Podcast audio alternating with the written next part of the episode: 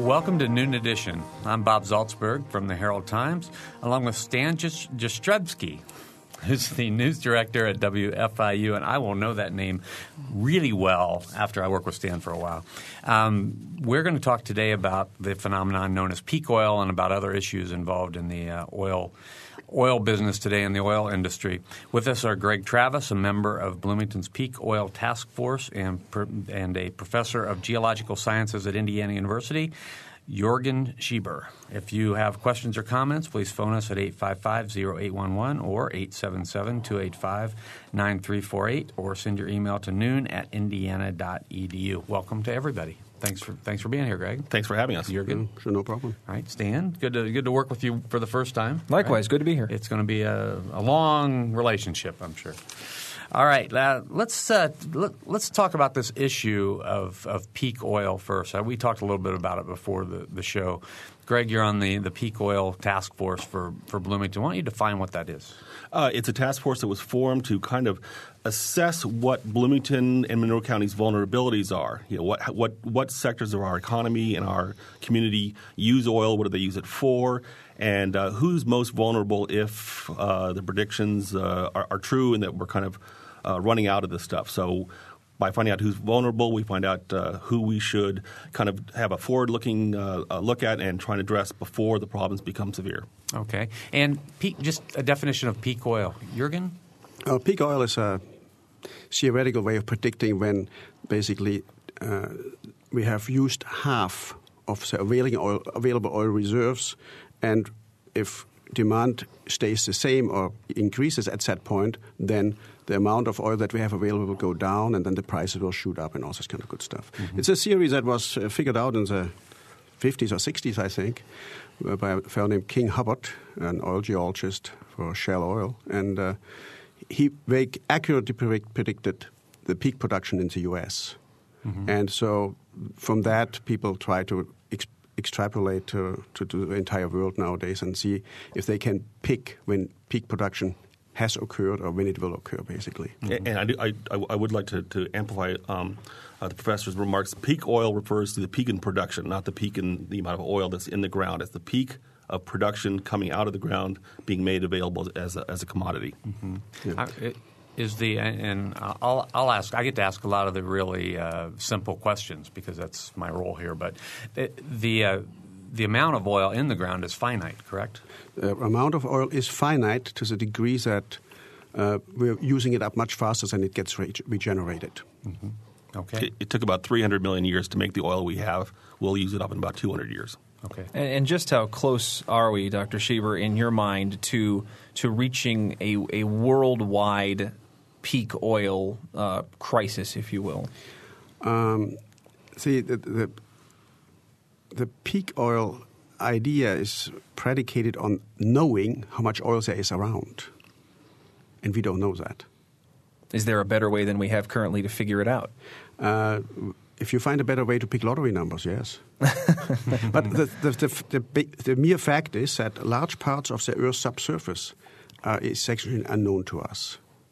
Okay, I mean, lots of oil fields that have come online in the last 10, 20 years were found in areas where people didn't really care looking for two reasons. Either they had no clue about the geology of it, or it was so far away that it wasn't worth it, or it was so deep down that it wasn't worth it. With prices going up, you open up new areas that become potential exploration targets. And then in some of those you find oil, and that increases your supply again. So if you look at the oil production curves that have been compiled by places like United States Geological Survey, you'll see that, yeah, there's a real clear bump when North America peaked, or the U.S. peaked in production, and then it keeps going up, the supply curve, because that was an incentive to look for oil elsewhere. So instead of having a nice symmetrical curve, the curve has a little bump in it, then it keeps going up anyway. So what we're saying basically is that now that gas is above $140 a barrel – not gas, oil. Well, okay. So thank you. Oil is above $140 a barrel. The potential profit margin for digging perhaps deep beneath the sea mm-hmm. is all of a sudden there, correct? Exactly. Now you can theoretically look for oil that costs, let's say, $145 to take out of the ground – But until that oil comes online, you have to wait 20 or 30 years. And because we first have to find it and produce it. And it won't drop the price below that because that's oil that isn't worth it until it's $140 a barrel to get. So the fact that you now have an incentive to bring it online doesn't mean the price will come down. It'll stay at that level or rise. It has to stay at that level. Otherwise, the whole project will shut down. Right, exactly. All right, we have a phone call already. Let's go to Fred on the phone. Fred? Yes, sir. Are there any plans for oil exploration here in central Indiana? Well, they do oil exploration in central Indiana. I mean, there's oil wells, primarily more like gas wells, but there is oil being produced in Indiana. But it's production that is very mature, that has been going on for a century. And therefore, we're not very likely to find a big elephant oil field here in Indiana. You know? Okay. I know there's some down around Elnora, but also what percentage does the landowner get, per gallon, for the oil?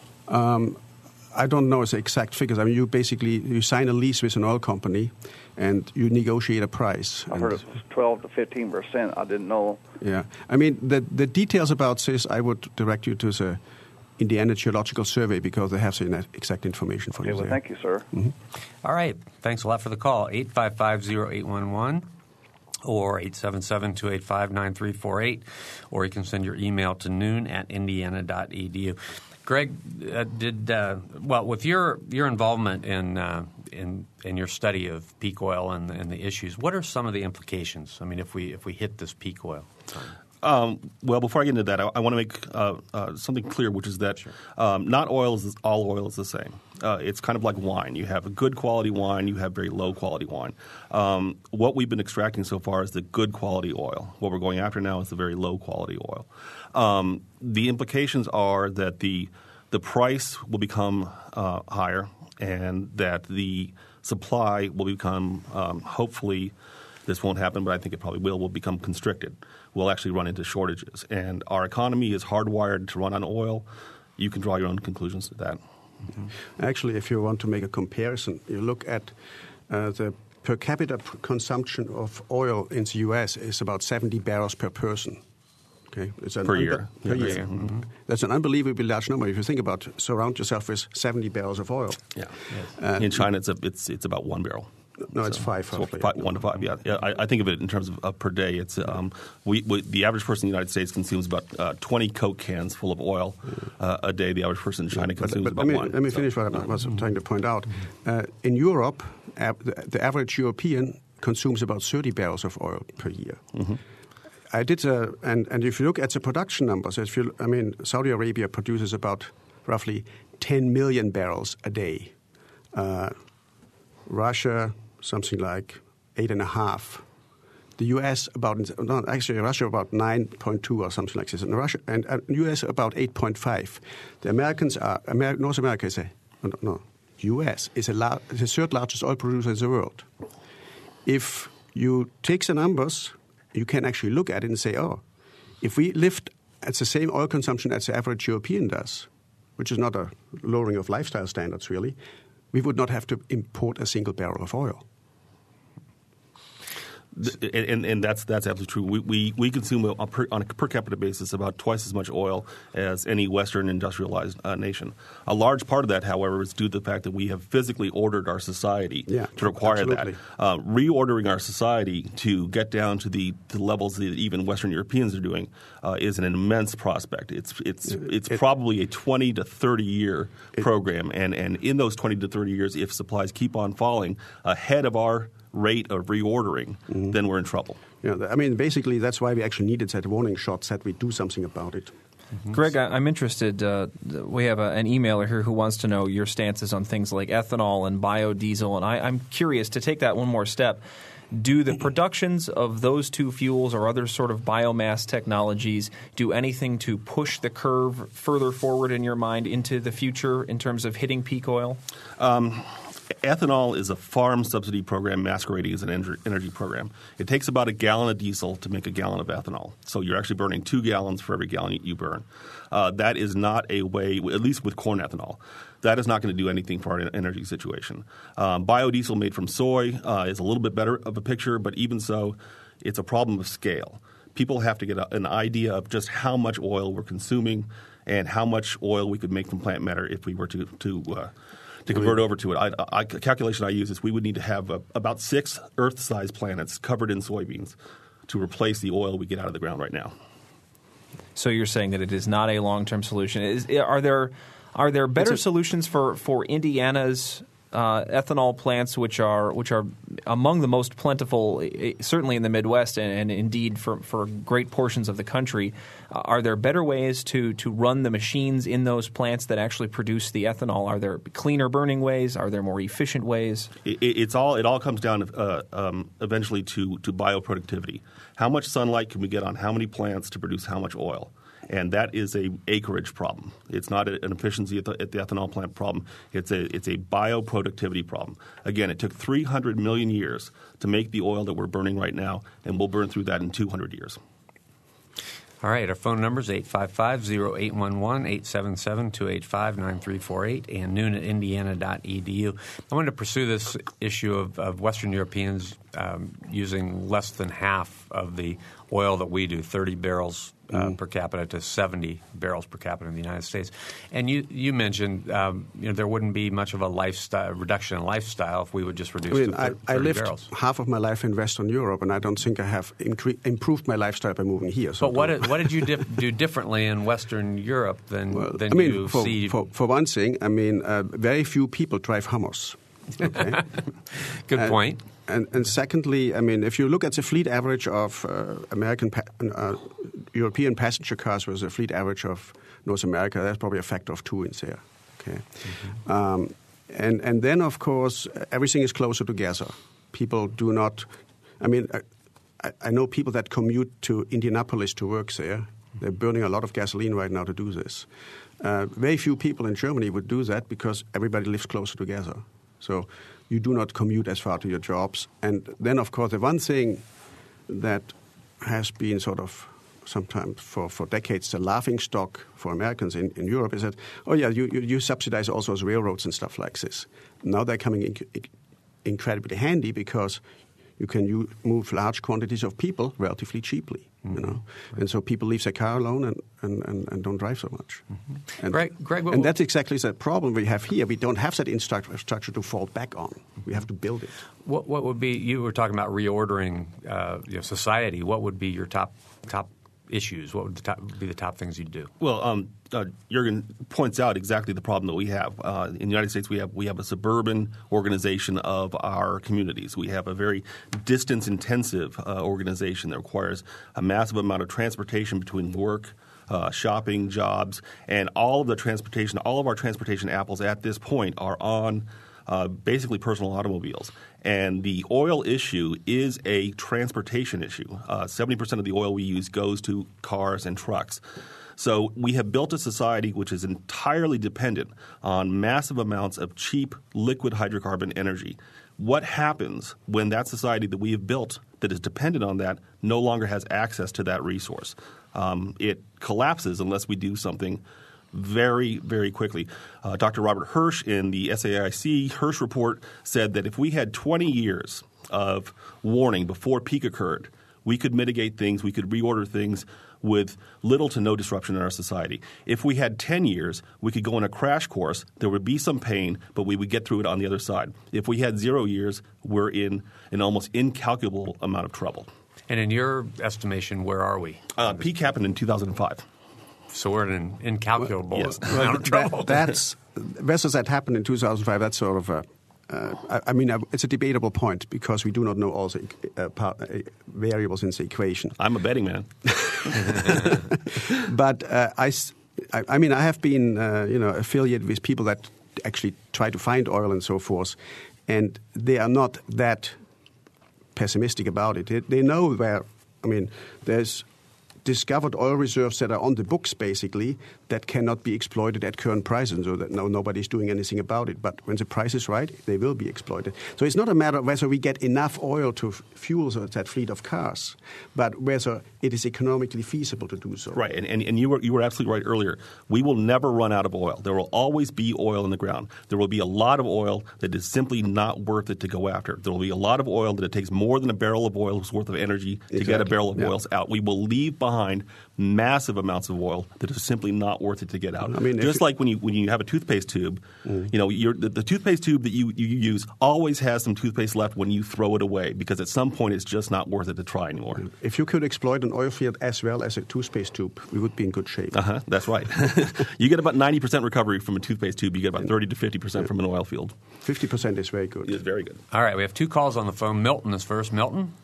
Yes. One check to find out if you have any idea of what percentage of the oil consumed daily is used for transportation as opposed to plastics, pharmaceuticals, et cetera. It's about 70% in the United States. And so you're saying that if we were able to better economize the use of fuel in our automobiles, then we would be in a better situation, right? Yes, absolutely. Okay, are you familiar with the work that was done by Tom Ogle and Charles Pogue? They were able to get over 100 miles to the gallon on heavy cars. This is something that needs to be explored, and actually it is being addressed right now, but I'm sure you're not familiar with it. Greg, you're shaking your head. I am familiar with it. It's snake oil. Why do you say that? It's snake oil. There are certain proposals that come along every now and then that violate one of the three basic laws of thermodynamics, and that's one of them. Well, I can tell you right now it is not snake oil because I'm using it. Well, in that case, you're a very lucky man. Yeah, I am. Very, very, very lucky. But you need to check out Tom Ogle. You need to check out Charles Nelson Pogue. And you can check their records in Winnipeg, Canada, and in El Paso, Texas. The newspaper will attest to the fact that they were able to get over 100 miles to the gallon on heavy-duty cars. And what are you using in your car? Gasoline. Mm-hmm. Are there modifications you have made to allow it to be this much more efficient? Oh, yes. And they include? Water is currently being used, electrolyzers. Okay. All right. Well, I appreciate your call, Milton, and I think our panelists might want to react a little bit more. Okay. Okay, thanks a lot. Uh-huh. Bye. Well, we have a problem. We have a problem that we have a set of serial distractions that come along that people say, well, we can do this to economize. We can find oil that's coming from the center of the earth. We can have any host of excuses that say that we are not going to have to face this problem in the way that we would normally have to face this problem. And frankly, that's one of them. I've been hearing about water-based additives for car engines that boost efficiencies well above any possible thermodynamic Carnot efficiency for decades, and they've never panned out, and for basic physical reasons they never will. I mean, if they ever had panned out, they would be commonly used nowadays. You know. All right, we have another phone call, and it's our old friend Adam. Adam? Hello. Hello, Adam. Hi, gentlemen. How are you doing today? Good. Adam Ragusea. Hey, Adam. How are you doing, guys? Thank you very much for doing the program. Uh-huh. Long distance from Boston? That's right. Actually, I'm Skyping you, by the way. Mm. But... let me just posit, for the sake of discussion, that perhaps the sprawling and automotive-oriented built environment that America now has become kind of more inexorable to the American way of life than the means by which it is fueled. And if you were to accept that, then wouldn't it be more reasonable to conclude that when the oil fields run dry, Americans would be more likely to simply electrify their cars and build the nuclear power plants necessary to charge them rather than literally rebuild their entire country? Response? No, Jürgen? It makes sense. I mean, even so, people are very apprehensive about nuclear power and what to do with the leftovers. Yeah, but when the chips are down. Hmm? What? Yeah, but when the chips are down. Yes, no, but the conventional... nuclear power plants are not the only way to get nuclear power. I mean, a way that produces less radioactive waste would be thorium reactors or something like this, which have been sort of on the ballot once in a while. But I think if you look at what could be done fastest to reduce our dependence on foreign oil, I mean, conserving, to build cars with smaller engines and so forth, is probably the easiest way to do it. Yeah, if the American fleet would go to European miles per gallon, we wouldn't have this discussion at all. Yeah, you're going to see a pretty rapid change out in the American fleet. It's actually happening much faster than I would have thought it would happen. We'll see things like the Chevy Volt come online. People will convert. The easiest and really the best known way that we know to make a more fuel-efficient car is a smaller car. People don't like to hear that. They don't want to hear that. They want to drive their big SUVs. But we really don't know how to make a car more fuel-efficient other than the most direct and most effective way, which is to make it smaller. We'll smaller, see more aerodynamic and everything. Yeah, we'll see smaller cars come out. We will see a big push towards nuclear energy. That's already happening right now. One of the big problems we have right there is the United States has lost a lot of the industrial infrastructure necessary to make nuclear plants. We don't have the large casting capabilities anymore. So we will have to outsource a lot of the critical components for that. We've also lost a lot of the engineering talent. We've lost the ability to even regulate the plants because the people who used to know how to regulate the plants have all retired. So that's something that's coming. But it's a 20-30 year proposition. Absolutely. Again, this will take time to ramp up at the same time that oil production is ramping down relentlessly. It's ramping down right now about 4% a year. So we will have a crash course to build nuclear plants. The environmental issues will be, for lack of a better term, brushed aside when people are faced with not being able to get to work anymore. Well, and then we will see more things like electric vehicles. Not necessarily brushed aside, but I think part of when times are good, people have this attitude: you can have a waste disposal, but not in my backyard. And eventually somebody will have to say, okay, we have to accept this damn thing and live with it. Well, I'll have it in our backyards. So. All right, Stan. Hey, Adam, thanks for the call. We appreciate it. Thank you. Have a good show. All right, Adam. Thanks a lot. Guys, I'm interested to know if you think there is a for-profit reason that the Exxons of the world or the Fords of the world could come up with to either, A, realize that perhaps this is a problem and it should be dealt with, and then a subset of that would be, do we need to do things like produce more cars like the Chevy Volt that are working on alternative technologies, and is there a dollar margin in there for those companies to address the problem, make the environment more sustainable, and make their business model more sustainable at the same time? I thought you were going to go somewhere else, so I'm glad you went the direction you went. The problem with companies is that most of them are very, very poor at changing their business model. They have a way of making money that they understand, and even if it's patently obvious that way is going away, they are almost unable to shift over. If you look at all the companies that made, for instance, vacuum tubes, only one of them survived to make transistors. They simply could not make the transition. Companies that made steam locomotives, none of them survived to make diesel locomotives. They could not make the transition. It did not fit in their business model. So there's a tremendous difficulty. I think the companies that will be dealing with this problem in the future are not the companies that we see today. They will be new companies. The ones that we see today will hold on to their business model as long as they can until they become extinct. Again, the same thing was happening. And with respect to oil companies, I'm not sure that you're right there because several oil companies already have growing business interests in, let's say, wind power, solar power, and so forth. And they're expanding that because they know their business is really selling energy. They don't care where it comes from. And at the same time, of course, they keep the oil like real strong because it's going to make them a lot of money for a long time to come, But if you look at car companies and having cars that have good mileage, I mean, you mentioned the Chevy Volt, which is still several years out. You can buy a car that does you 55 miles a gallon up in Indianapolis. It's a little bit small, It's a smart car which is made by Mercedes, basically. And they almost stopped the production because they couldn't sell the bloody thing. Yeah, well, a VW Jetta diesel, which is not a small car. It's a common. Well, I guess it's whatever one size up from small is selling 4 years ago got 47 miles per gallon. Mm-hmm. Yeah, exactly. And they sold fairly well, but they actually stopped selling them for a while here. So. Yeah.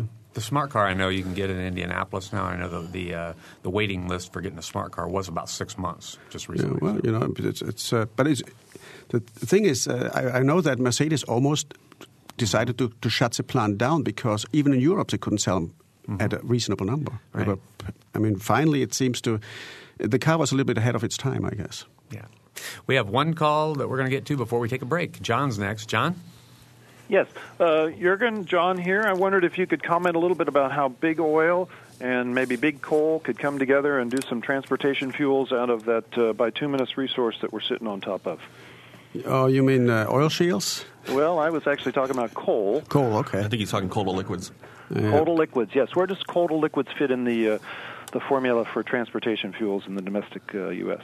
Well, I mean, it's. I mean, if coal were liquid, it would be nice. But the thing is that in order to liquefy coal, and the Germans did that in very big industrial scale during World War II, but they could not produce enough to fuel the army, basically, to it. But it's doable, but it consumes a lot of energy to do all the chemical processing. So it's there's an upfront charge against the coal to actually convert it into fuel, and so.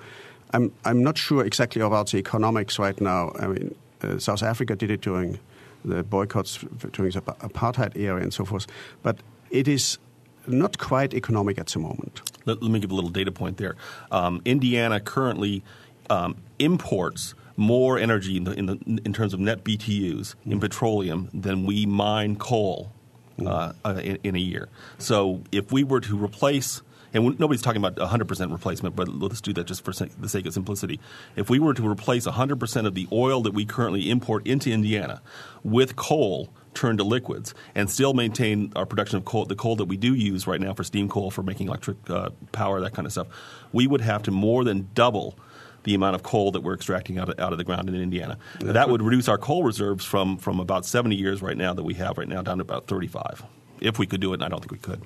No, it always takes a ramp-up time to do that. Yeah, again, it's a problem of scale. People do not – it's very difficult to get your hands around just how much of this stuff that we're talking about. All right, John. Thanks a lot for the call. We're going to have to take a short break now. Our numbers, if you want to get in line, are 855-0811 or 877-285-9348. Or you can send your email to noon@indiana.edu. We'll be right back.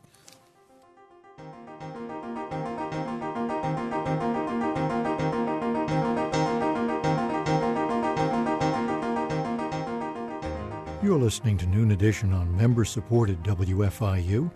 Production support comes from Closets 2, providing organized and expanded closet and storage space for home, office, and garage, using a variety of systems with no major renovations.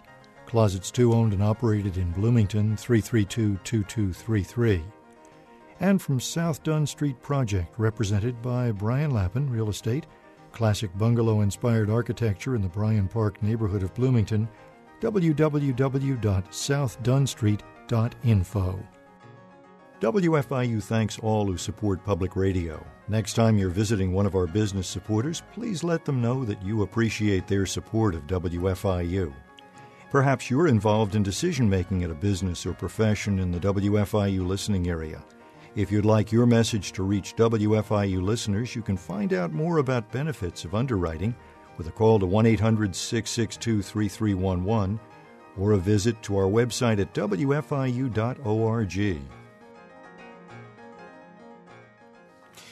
Welcome back to Noon Edition. I'm Bob Zaltzberg, along with Stan Jastrzewski. I'll get that, Stan. I'm so sorry. I'm going to make you buy me a Coke every time you have to say my name on the air. I know it. It's me. It's all me. We have two guests today, Greg Travis, a member of Bloomington's Peak Oil Task Force, and Jürgen Schieber, who is a professor of geological sciences at Indiana University. We're talking about peak oil and other issues involved with oil and energy. If you want to join us on the program, 855-0811 or 877-285-9348, or you can send your email to noon@indiana.edu. And we do have a phone call, so let's go to Don on the phone. Don? Yes. How would you go about getting someone to explore your place for oil? How do you contact if you want someone to explore your place, property for oil? Let's put it this way. If somebody thinks there's oil under your land, they will contact you. That's absolutely I didn't know how big of an area they've already covered in this area. I don't know of anybody that's been in. There's exploration going on in Indiana, but since Indiana is a very mature oil and gas province, a lot of the data that companies need to evaluate this is already on the books. What do they use to find it? Do they have to drill it down in the ground, or do they use some other kind of a... Well, you mean to get it out, you have to drill a hole, yes. No, I mean to look for it. To look for it, you have to do a structural analysis. You have to... a lecture on petroleum geology would take me a couple of months. But fundamentally, you have to figure out how the subsurface looks like and where there are likely places where there's traps for oil and so forth. And that information that you need to do this for Indiana, you go over to the Geological Survey and the survey library and so forth, and you can get a lot of that. And a lot of the oil-producing companies have that information in their archives. Yep. So they put a geologist, okay, look at southeastern Indiana, see if you find any good prospects. And if they find one, then they come to you. Thank you. This is it's a very mature basin right now. It's been very well mapped out. You can find the maps that show where the oil has a high likely probability of being there. And quite frankly, if you take a drill and you drill in one of those areas, I can almost guarantee you will strike oil. You will not strike very much oil, but you will strike oil, and you'll be able to pull a barrel a day out, maybe if you're lucky. And at $140 a barrel, could be. But the drilling the hole costs you. Drilling the hole costs you about $100,000. So it's a little bit of a gamble. Now, $100,000 if you get a well that produces 2 or 3 barrels a day, that pays itself back in a year. Mm-hmm. On the other hand, if you hit a dry hole, you're in a world of hurt. So you said you're a betting man, Greg. Well, not in that way, Stan. Guys, I want to play devil's advocate for a second. Let's assume that we've hit peak oil and that market forces will continue to do what they're doing, and they will continue to drive the cost of a barrel of oil higher and higher and higher. Actually, nature does that. Well, the market responds. So. Isn't it better in a certain regard to do nothing and let all this happen such that we eventually get into such a pickle as a society and as a market that we are forced to change because nobody can afford to drive even a Chevy Volt anymore? I think the pickle is already starting, in my opinion. But at the current energy consumption rates and the current energy prices, the world economy is going to grind remarkably slower. I mean, it's going to slow down probably by 20-30%. And then the demand drops and the price will level out and come down a bit. But will it level out at a place where people can't afford it? The thing is, that's not so much the matter, but if it's really hurting the economy to have the stuff so expensive, people look for a replacement, for alternatives. Yeah. And that's when things will start picking up again. And the other problem is we don't know of any replacement, and we don't have any on the technological blackboards that has any sign of any promise for the next 20 years at a minimum. That's something that's another thing I harp on.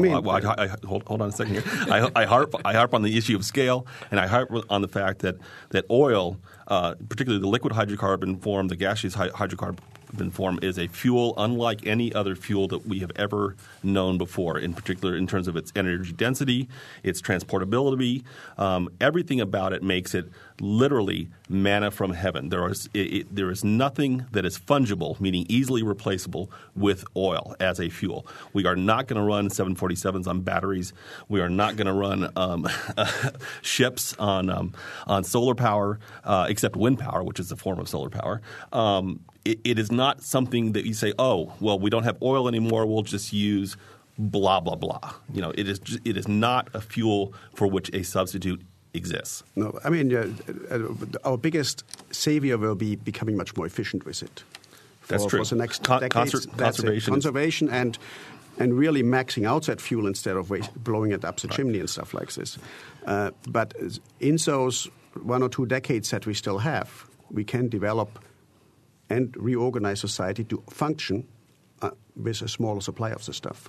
Right. Conservation is our largest oil field out there now. Okay, we're going to the phones now. Tim, go ahead, Tim. Yes, hello there. Hi, Tim.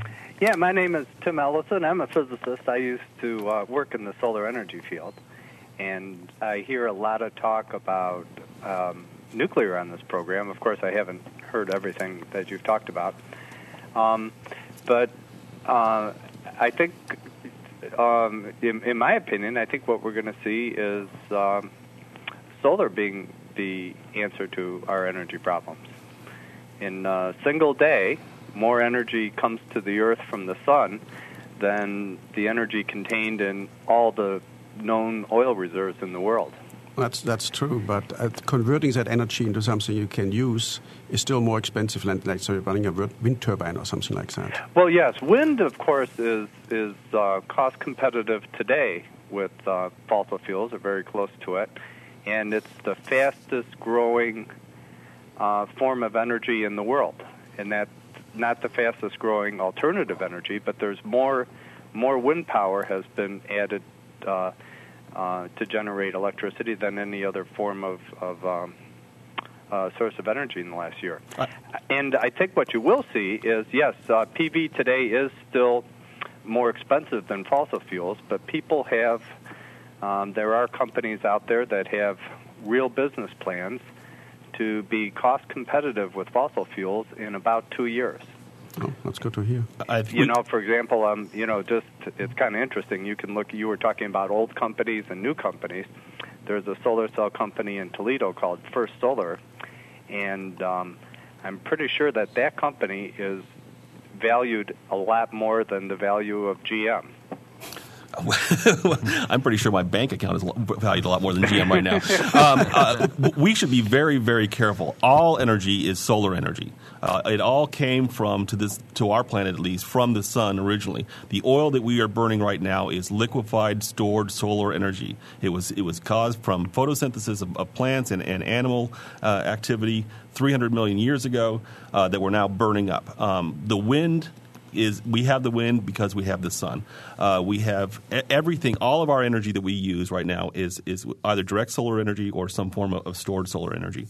I think you're right. We will see more solar energy. I think that probably the biggest promise that we have from a point of view of solar energy are probably large desert-sited collectors fueling liquid sodium reactors that then generate electricity on a massive scale that we figure out a way to transport to the rest of the country where it's cold and dark. But the current problem with PV is again, it's area problems. We have, I think, in Indiana about an average of around 1,000 watts per square meter. If you take the average household usage at 5 kilowatts on average an hour, and you try and figure out how big a rooftop you need to satisfy that, it's a pretty big rooftop. Yeah, I made that calculation once for my house on how much it would cost me to build it, and it was just unfeasible. Well, it takes a few hundred square feet, yeah. And of course, as you're pointing out, the first thing you want to do is conserve and make your home energy efficient, and. Yeah. But there's plenty of people that are building cost-effective zero-energy homes that employ solar. All right. Tim, thanks. Okay. We really appreciate the call. All right, 855-0811, 877-285-9348 at noon at indiana.edu. We're starting to get lots of email. We also have another phone call. So let's go to the phone again first. Dennis, go ahead. Hi. My question is, since the problem is so already so bad, why can't we get all the automotive companies and make it a crisis, and everybody works together, and we get an engine that gets a reasonable amount of mileage per gallon, and where everyday people can kind of live their life and still be productive. Are you asking these companies to admit that their industry is in crisis and watch their stock prices fall even further? Well, that may be true. Good luck with that. But I mean, just to come together as an industry and say, "Wow, we've got to do this." I mean, we're running out of oil, or maybe you don't totally disregard profit, but you say, "Well, maybe we can all profit from this in the future because of it just be." You're selling more cars because everybody could use them because the mileage is so good. Well, and that gets to something I was thinking about as well is, you know, Greg, I'm interested in what you think first on things like hydrogen fuel cell technology as the future of powering automobiles. I mean, I'm getting the impression from you that you think that most of the ideas that are out there are just completely unfeasible. Is this among them? Well, most of the ideas are, that I poo-poo, let's put it that way, are dangerous because they're distractions. That is our biggest danger, is that we become distracted by some magic bullet that we're sure will allow us to continue our lifestyle the way that we have right now with no change if only we do this, and we waste time. Wasting time is our biggest enemy right now. As regards to hydrogen, hydrogen is a battery. It's not an energy source. There are no gigantic pools of liquid hydrogen lying just a few feet below the surface of the Earth waiting for us just to stick a straw and suck them out. We have to manufacture hydrogen. The question is, how do we manufacture hydrogen? Right now we manufacture hydrogen by stripping it off of natural gas using steam, an entirely energy-intensive process that burns up fossil fuels. Makes no sense at all. We can. How else can we manufacture hydrogen? Well, we could do it with electrolysis, which means building a whole lot of nuke plants, and I think we're going to do it. We can also generate directly from nuclear plants, and the question is whether or not we as a society are going to be willing to do that. But again, hydrogen is not an energy source. There is no disassociated hydrogen that's just lying out there waiting for us to put in our tanks and burn it. The other side of the coin is that if you manufacture hydrogen, you use up a lot of energy. It's much more efficient to take that electric energy that you would use to make hydrogen to stick it straight into the car and run it. Exactly. That. It makes no sense to make hydrogen from natural gas versus just taking that natural gas and putting it in the car and burning it there. Is it not possible that particulars aside, like hydrogen, that we can't really foresee what could happen if people really came together and addressed this problem without distractions, with total attention, and what could come about because of some movement like that? Well, right now we have a raging debate about whether or not it's even happening. Right now we have $140 a barrel oil. We have 7 to 8 years of relentless rise in oil prices. We have a production plateau that's been going on for 5 years, and still most of the world says, no, this can't possibly be happening, so we're not going to pay attention to it. Well, the thing what you're asking for is common sense, and that's even in shorter supplies than oil, you know. Okay, well, thank you, Bob. Thank you, guys. Okay, thanks a lot, Dennis. All right, 855-0811-877-285-9348 and noon@indiana.edu. I'm wondering if this is sort of a cyclical problem. You know, we had the gas crunches of the 1970s, and then at some point gas prices, Dr. Schieber, as you said, you know, hit a plateau. People were less panicked about it, and now we're talking about it again 30 years later. Well, if you look at this graph here, you know, you see that this is 1970, the early 70s, and this is the Iraq-Iran war when it really spiked up to – That would make great television. I know. I'm dressed for radio. Right. So. The thing is that it's a big spike, I want to tell you. These previous spikes were not a matter of demand and supply, but because of political upheaval. Exactly.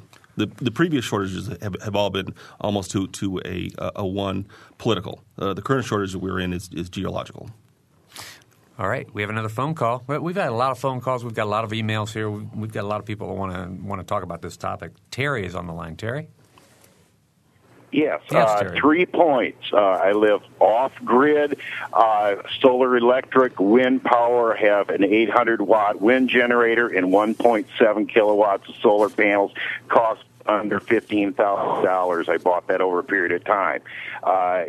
Energy efficiency can be done on a home. I have all the normal things that a home would have. A second point is that energy carrier that has the density of gasoline is butanol. It is a type of alcohol that can be produced. Has been produced before. It has some technical difficulties in getting it produced, but it can be done. Point 3 is that the nuclear waste that is sitting in the pits by the nuclear plants can be used to make hydrogen directly in a process called radiolysis. This can be also put in a closed-cycle fuel cell where the fuel cell is fed the hydrogen and oxygen from the dissociated it water caused by the nuclear waste feeds the fuel cell. The fuel cell produces electricity and water. The water goes back down, passes over the nuclear waste, and becomes water again. This is a system that was developed for Hubble Space Telescope. You know, Terry, pretty soon we're going to need a new Secretary of Energy. I'm just saying. Starlight Technology and the Andrew Project's think tank. We go through stuff daily with a fine-tooth comb. So, right. So there are potentials that have to be acted on, and that's the difficult. Most people look at you and go, "You're just crazy." Well, you know, that no one even wants to look and wonder how my house operates. I also recycle all my water and waste. I worked in closed ecological life support systems. I paralleled to NASA and designed stuff for Mars, but we're not going to Mars very soon. So we have a planet that's turning into somewhere between Mars and Venus. We need to fix that. All right. Thanks, Terry. Just wanted to throw those points in. Appreciate it. Reaction? Well, the thing is that, there's definitely ways to live off the grid. But, I could probably afford it to put a system together over a number of years. But a lot of people probably would not be able to or wouldn't have the necessary space to put it in and stuff like this. But the other thing is that came to mind when we were talking about is that we will in the future have a much more distributed energy production system probably because, I could, for example, imagine septic tanks being closed off airtight and using methane to generate some electricity. There's an old British sitcom where one guy went off the grid and he has a little generator in the basement. It's a little bit unrealistic because he can't poop as much to make the methane to run the thing. But fundamentally, in Germany, a lot of pig farmers and cattle farmers, they have actually their – the animal waste goes into fermentation tanks, and my parents have a neighbor in Germany who actually has a generator running that feeds into the grid from that stuff. So there's many opportunities to produce energy from a broad variety of sources to help the bottom line.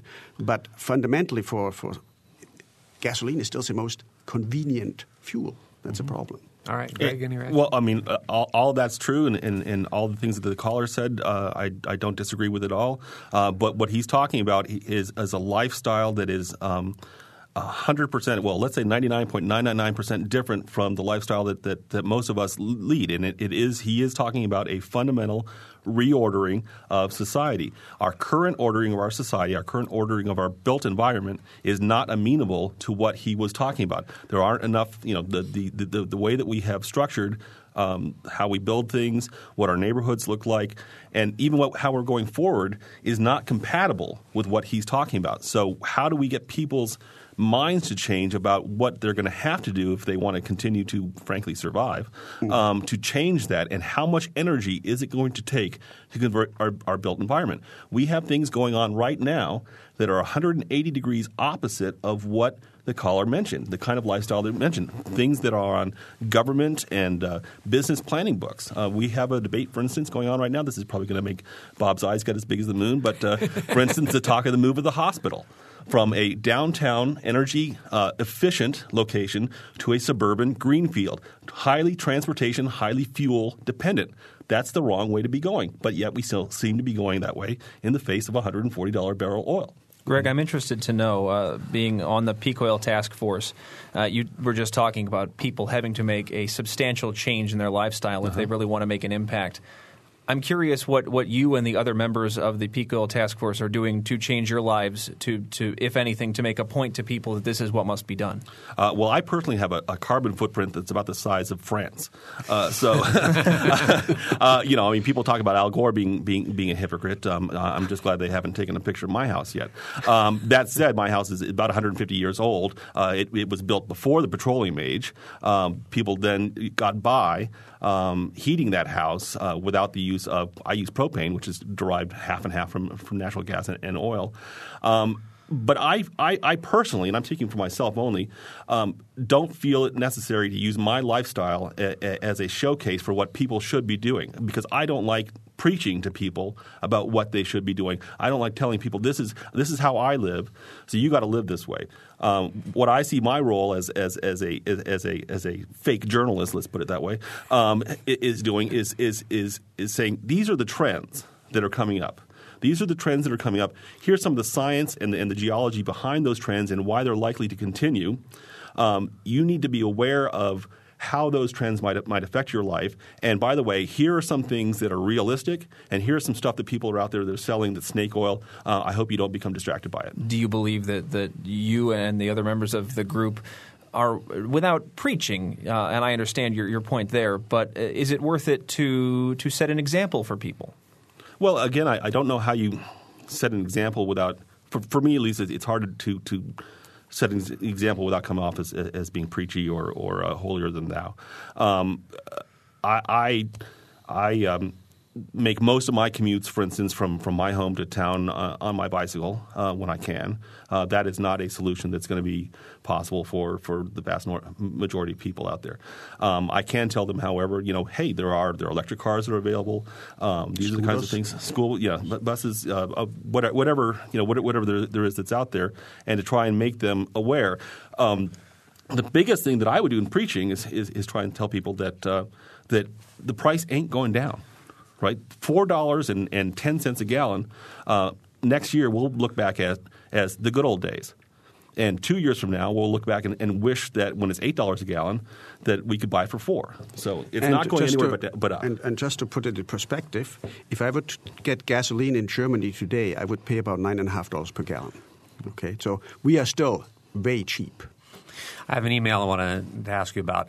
It's about Bloomington government. Should Bloomington be spending tax money now for coin-operated rechargers at some parking spots to encourage electric cars and plug-in hybrids? Policy question. Would you recommend that? I think Bloomington, the size it is, you should recharge your car at home. Mm-hmm. Recharge your car at home. Yeah. At home. Uh-huh. And the second part of the question is, should we add to the cost of the Beeline Trail to design for Segways and electric golf carts?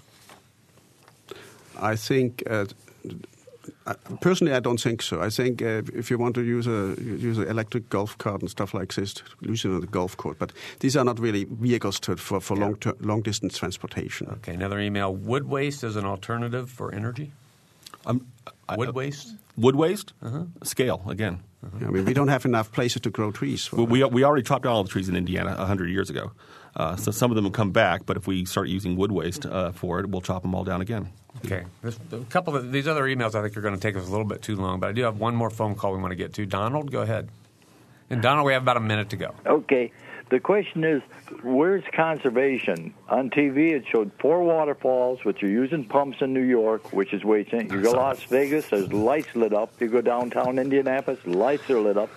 It seems like the country does not want to conserve right now. I mean, that's about it. Thank you. All right. Any last reaction? We have about a minute. Basically, to the last call's question, when the pain is big enough, it will happen. Mm-hmm. Greg? And that's the question about conservation. Do you want to do it voluntarily or do you want to be forced to do it? I'd rather do it voluntarily, which means finding out the ways to do it ahead of the curve as opposed to being behind it. Mm-hmm. All right. And we are out of time. I want to thank both of our guests, Greg Travis and Jürgen Schieber. Thank you both for being here today. Stan Jastrzewski. Hey, there we go. Thank you, Stan. You're getting better at it. Took me 3 times. I want to thank our help, as always, the people that make the show possible, producers Ariana Prothero and engineer Mike Pashkash. I'm Bob Zaltzberg. Thanks for listening. Thank